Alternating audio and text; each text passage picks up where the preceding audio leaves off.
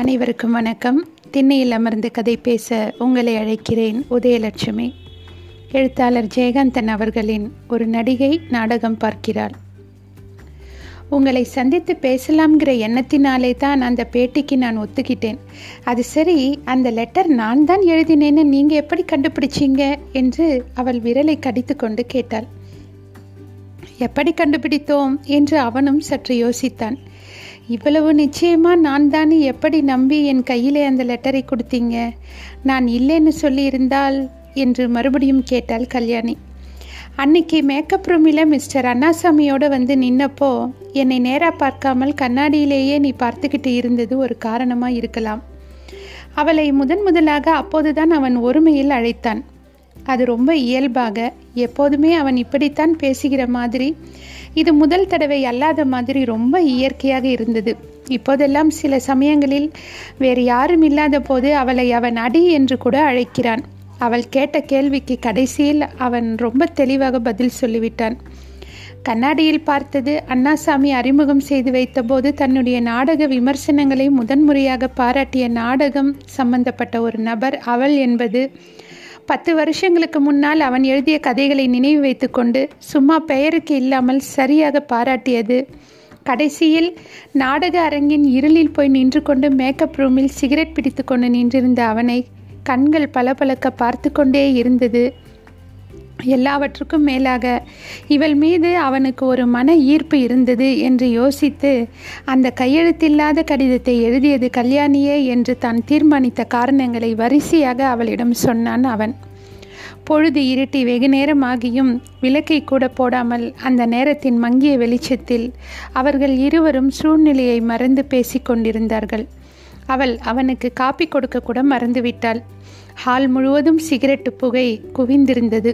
வழக்கத்துக்கு அதிகமாக அவன் அப்போது சிகரெட் குடித்திருந்தான். புகையை வெளியேற்ற ஃபேனை போடச் சென்றபோது விளக்கு சுவிட்சையும் போட்டாள் கல்யாணி. திடீரென பரவிய வெளிச்சத்தில் அவன் இதுவரை எப்போதும் இல்லாத மாதிரி புதிய பொலிவோடு மிகவும் அழகாக அவள் கண்களுக்கு தோன்றினான். நல்ல வேலை இவள் அவனை நெருங்கிய வேகத்தில் கோயிலுக்கு போயிருந்த பட்டம்மாள் வந்தாள். அவள் நேரே அடுக்கலைக்கு போனாள். அடுக்கலைக்கு போகிற வழியில் ஹாலுக்கும் சமையலறைக்கும் நடுவே ரங்காவின் பார்வைக்கு மறைவாக போய் நின்று கொண்டு கல்யாணியை சைகையால் அழைத்து அவளிடம் கோயில் பிரசாதங்களை தந்தாள். இந்த இரண்டு சந்திப்புகளில் அவனும் அவளும் பழகி கொண்ட முறையிலிருந்தே கல்யாணி ரங்கா உறவை பட்டம்மாள் ஊகித்து விட்டாள். எனவே அவனை பார்க்கிற போதெல்லாம் பட்டம்மாள் வெட்கத்தோடு ஒளிந்து கொண்டுதான் கல்யாணியிடம் பேசுகிறாள். கல்யாணி ஹாலுக்கு வந்து தாயின் படத்துக்கு எதிரே நின்று பட்டம்மாள் தந்த விபூதியையும் குங்குமத்தையும் நெற்றியில் அணிந்த பின் அவன் பக்கம் திரும்பி அவனிடம் அவற்றை நீட்டுவதற்கு முன்னால் சற்று யோசித்து ஒரு புன்னகையோடு கேட்டாள். இதிலெல்லாம் உங்களுக்கு நம்பிக்கை உண்டா? என்று கேட்டுக்கொண்டே சோஃபாவில் உட்கார்ந்திருந்த அவனை நெருங்கி அவன் நெற்றியில் விபூதியை இடப் போனாள். அவன் அவள் கையை பற்றி தனது நெற்றியின் அருகே இழுத்தவாறே சொன்னான். எனக்கு இதில் எல்லாம் நம்பிக்கை இல்லை. ஆனாலும் நீ இதை இட வரும்போது வேணாம்னு தடுக்கிற பிடிவாதமும் இல்லை என்று நெற்றியில் ஈட்ட விபூதியோடு அவளை நிமிர்ந்து பார்த்து தனது பிடியை நெகிழ்த்தாமல் சிரித்தான். அப்போதுதான் அவனை அவள் முதன்முறையாக நெற்றியில் முத்தமிட்டாள். பட்டம்மாள் எங்கேயாவது நின்று பார்த்து விடுவாளோ என்ற பதைப்போடு உடனே அவனிடமிருந்து அவள் விலகி கொண்டாள். அடுக்கலையிலிருந்து பட்டம்மாளின் குரல் ஒலித்தது. எனக்கா? காப்பி அப்படியே இருக்கு? கல்யாணியும் ரங்காவும் தாங்கள் காப்பியை கூட குடிக்க மறந்திருந்ததை உணர்ந்து சிரித்தார்கள். அன்று இரவு அவனை அங்கேயே சாப்பிட்டு விட்டு போகுமாறு அவள் வற்புறுத்தினாள். ஆனால் அவன் என்ன காரணத்தினாலோ இன்றைக்கு வேண்டாம் என்று மறுத்துவிட்டான். அந்த மறுப்பில் அவளுக்கு ஏமாற்றமோ வருத்தமோ ஏற்படவில்லை. அதிலே அவனுடைய நிதானத்தை அவள் புரிந்து கொண்டாள். ஆனால் அடுத்த நாள் தான் அவனுக்கு விருந்து வைக்கப் போவதாக சொன்னாள் கல்யாணி விருந்துன்னா என்னென்ன கிடைக்கும் என்று அவன் கண்களை சிமிட்டியவாறு கேட்டான். உங்களுக்கு என்னென்ன வேணுமோ அதெல்லாம் கிடைக்கும் என்று சொல்லி அவள் தன் முகத்தை மூடிக்கொண்டாள். கேட்டா கிடைக்குமா? கேட்காமலே கிடைக்குமா? விருந்துக்கு வந்தால் அப்போ தெரியும் என்று முகத்தில் இருந்த கையை விலக்கி நாளை வரை காத்திருக்க வேண்டுமே என்று ஏக்கத்தோடு அவள் சொன்னாள். பட்டம்மாள் காப்பி கொண்டு வந்தாள். ஹாலுக்கு வராமல் தலையை மட்டும் நீட்டி அக்கா என்று கல்யாணியை கூப்பிட்டாள். என்னடி வெக்கம்? இப்படி கொண்டு வா என்று அவள் அழைத்ததும் குனிந்த தலையோடு காப்பியை கொண்டு வந்தாள் பட்டம்மாள். அவளிடம் இவனை உன் அத்தான் என்று அறிமுகம் செய்துவிட வேண்டும் என்று கல்யாணிக்கு மனசு துடித்தது. ஆனால் தனக்கே வெட்கமாக இருந்ததால் கல்யாணியும் தலையை குனிந்து கொண்டாள். அவர்கள் அருகே காப்பி தம்ளர்களை வைத்துவிட்டு பட்டம்மாள் ஓடிப்போனாள் அதன் பிறகு ஒன்பது மணி வரைக்கும் அவர்கள் பேசிக்கொண்டிருந்தார்கள் என்ன பேசிக்கொண்டிருந்தார்கள் என்று இருவருக்கும் நினைவில்லை. ஒன்பது மணிக்கு அவன் விடை பெற்று கொண்டு புறப்படும்போது கடைசியாக அவள் கேட்டுக்கொண்டது ஒன்றுதான் அவனுக்கும் நினைவிருக்கிறது. வராந்தாவில் பூட்டி வைத்திருந்த சைக்கிளின் லாக்கை குனிந்து அவன் திறக்கும்போது அவள் அவனுக்கு மிகவும் நெருக்கமாக வந்து நின்று கொண்டு சொன்னாள் நான் ஒன்று சொல்லுவேன். தப்பாக நினச்சிக்க கூடாது. தயவுசெய்து அந்த பேட்டி கட்டுரையை பிரசுரிக்க வேண்டாமே. நீங்கள் என்னை பார்க்க வந்ததும் நான் உங்களை வாங்கன்னு கூப்பிட்டதும் அதுக்காக இல்லை. அது வேண்டாம். அவனுக்கும் அது சரி என்றே பட்டது. சிரித்து கொண்டே அப்படியே ஆகட்டும் என்றான். அந்த கட்டுரை அவளிடமே தங்கிவிட்டது. அந்த ஃபோட்டோ அவனிடம் இவ்வளவு நாட்கள் மறைந்திருந்தது. போன மாதத்தில் ஒரு நாள் புதிதாக அவன் வாங்கி பொருத்திய இந்த ஃப்ரேமுக்குள்ளே போடப்பட்டு அவனது அறைக்கு வருகிறவர்களுக்கெல்லாம் பகிரங்கமாகி இதோ இப்போது அந்த வீட்டின் கூடத்தில் கூடியிருக்கும் கும்பலின் நடுவே எல்லோரிடமும் கைமாறி வீட்டுக்காரம்மாளின் மகன் ஏழுமலையிடம் அந்த டிராமா ஆக்ட்ரஸ் கல்யாணி இல்லை இது? என்று வெளிப்பட்டு நிற்கிறது. அந்த கையெழுத்திலே உள்ள பெயரை படித்து காட்டி அது அவளேதான் என்றும் ஏழுமலை நிரூபித்து விட்டான். ரங்கா பாத்ரூமிலிருந்து வெளியே வந்தான். அங்கு கனத்த அமைதியினூடே அவன் அவர்களை கடந்து போனான். மேலே சட்டை இல்லாமல் அங்கே நின்று அவர்களோடு பேசி கொண்டிருக்க மனம் இல்லாமல் ரூமுக்கு போய் உடை மாற்றி கொண்டு வந்து இந்த விவகாரத்தை தீர்த்து வைக்கலாம் என்ற நினைப்போடு அவன் போனான். தான் ஒன்றும் பேசாமல் அப்படி போவது சரியில்லையோ? என்ற நினைப்பில் கூடத்தை கடந்த பிறகு ஏழுமலையை திரும்பி பார்த்து ஏழுமலை நீ சொன்னது சரிதான். தோ வந்து மீதியை சொல்கிறேன் என்று அவர்கள் எல்லோருக்குமாக பதில் சொன்னான் ரங்கா. யாருக்குமே இவன் ஒரு நாடகக்காரியை கல்யாணம் செய்து கொள்வதில் சம்மதம் இல்லை. அவனுக்கு அது புரிந்தது.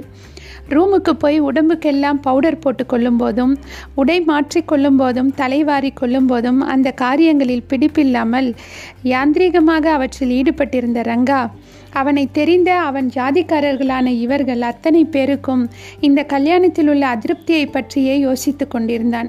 இந்த விஷயத்தில் அவர்களை சமாதானம் செய்ய முடியாது என்று அவனுக்கு தெரியும். அது அவனுடைய உத்தேசமும் இல்லை.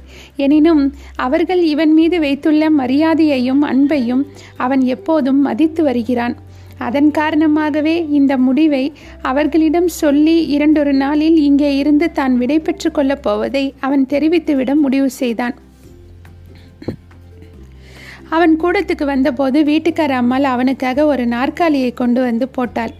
அவன் நாற்காலியில் உட்கார்ந்து கொண்டான். என்ன பேசுவது என்று தெரியாமல் எப்படி ஆரம்பிப்பது என்று தெரியாமல் மௌனமாய் தன்னை சுற்றிலும் சூழ்ந்திருக்கின்ற அவர்களை ஒரு முறை பார்த்தான். வீட்டுக்கார அம்மாளுக்கும் இன்னும் சிலருக்கும் இவன் அப்படியெல்லாம் செய்துவிடக்கூடியவன் அல்ல என்று தோன்றியது. சும்மா ஒரு அலங்காரத்திற்கு ஒரு சினிமா ஸ்டார் படத்தையோ ஒரு டிராமாக்காரி படத்தையோ வீட்டிலே வைத்திருப்பதில்லையா?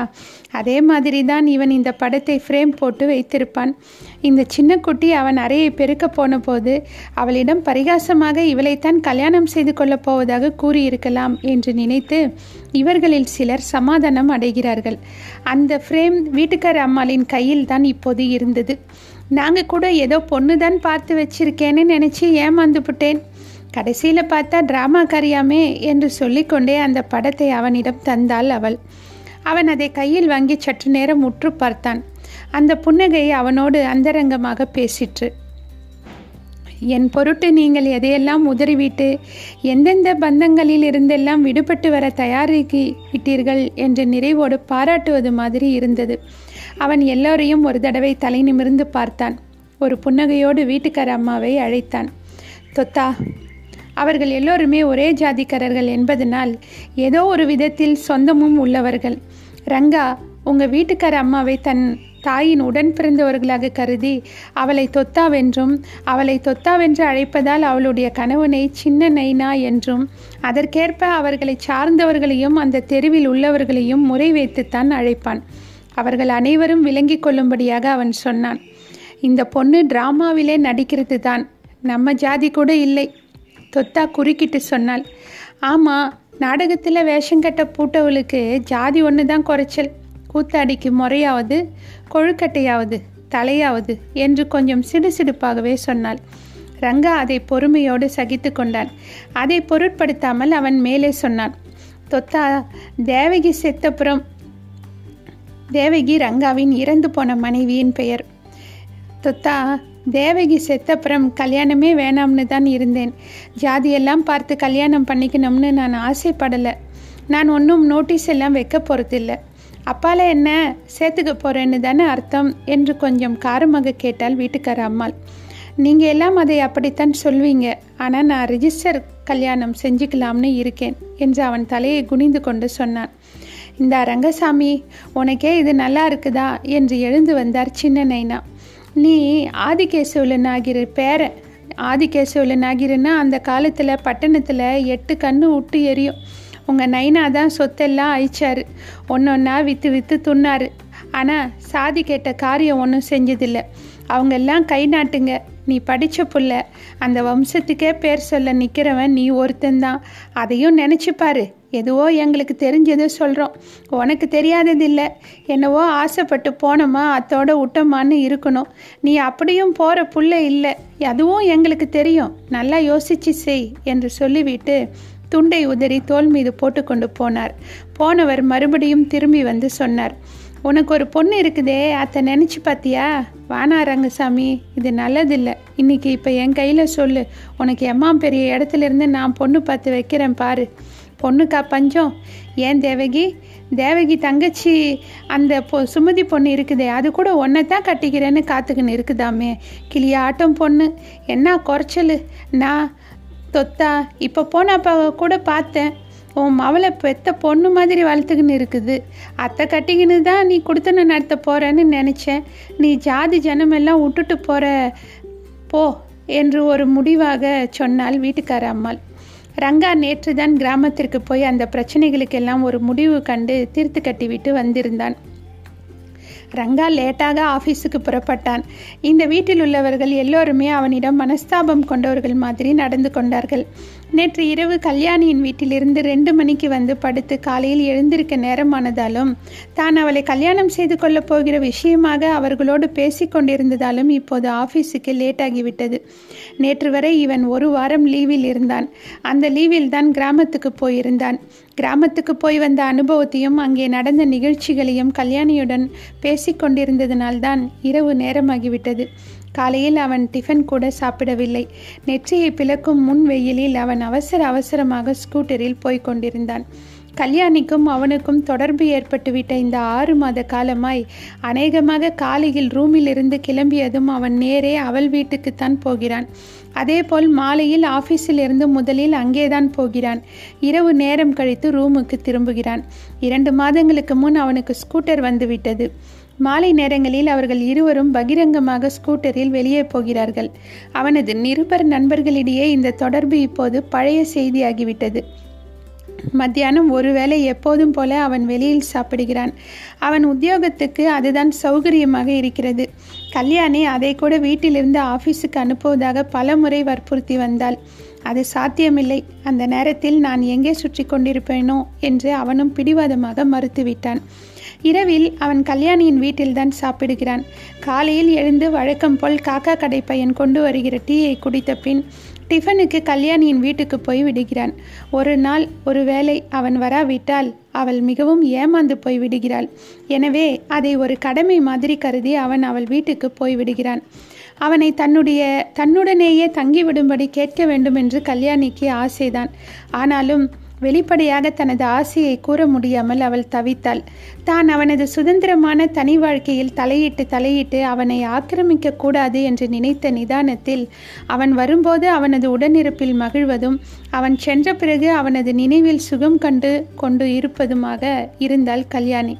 அவனும் தான் அந்த வீட்டுக்கு ஒரு விருந்தாளி என்கிற நிலையிலிருந்து ஏதோ பாத்தியத்தை உடையவனாக மாறுவதை மிகுந்த மனக்குச்சத்துடன் உணர ஆரம்பித்தான். தான் இங்கே வருவதும் சொந்தமாக அவளது அறைக்குள் சென்று சட்டையை கழட்டி போட்டுவிட்டு பனியனுடன் உட்கார்ந்து கொள்வதும் என்ன உரிமையில் என்று அவன் அடிக்கடி குழப்பமுற்றான். இவன் வந்ததும் வராததுமாய் கல்யாணி ஒத்திகையிலோ அல்லது வேறு யாருடனோ முக்கியமாக பேசிக்கொண்டோ இருந்தாலும் கூட எழுந்து ஓடி வருவதும் என்ன வேண்டும்? என்று உபசரிப்பதும் மத்தியானம் சாப்பிட்டீர்களா? ஏன் களைப்பாய் இருக்கிறீர்கள்? என்று விசாரிப்பதும் இவனுக்கு காப்பியோ தண்ணீரோ கொண்டு வருவதும் மற்றவர்களால் எப்படி புரிந்து கொள்ளப்படுகிறது? என்று அந்த சமயங்களில் அடிக்கடி விலகி நின்று அறிய பார்த்தான் ரங்கா. நாளுக்கு நாள் தான் அவளிடம் கடன்பட்டு வருவது மாதிரி அவன் சுமையுற்றான். அவளோ தனக்கு கிடைத்த ஒரு பொக்கிஷம் போல் அவனை போஷித்தாள். இவன் முழுக்கவும் தன்னிடம் இல்லாமல் அடிக்கடி எங்கோ ஒரு தனி வாசத்துக்கு போய் விடுகிறானே என்ற குறைதான் அவளுக்கு இருந்தது. அவள் வேறொன்றையும் இவனிடம் இருந்து எதிர்பார்க்கவில்லை. தொடரும். நன்றி.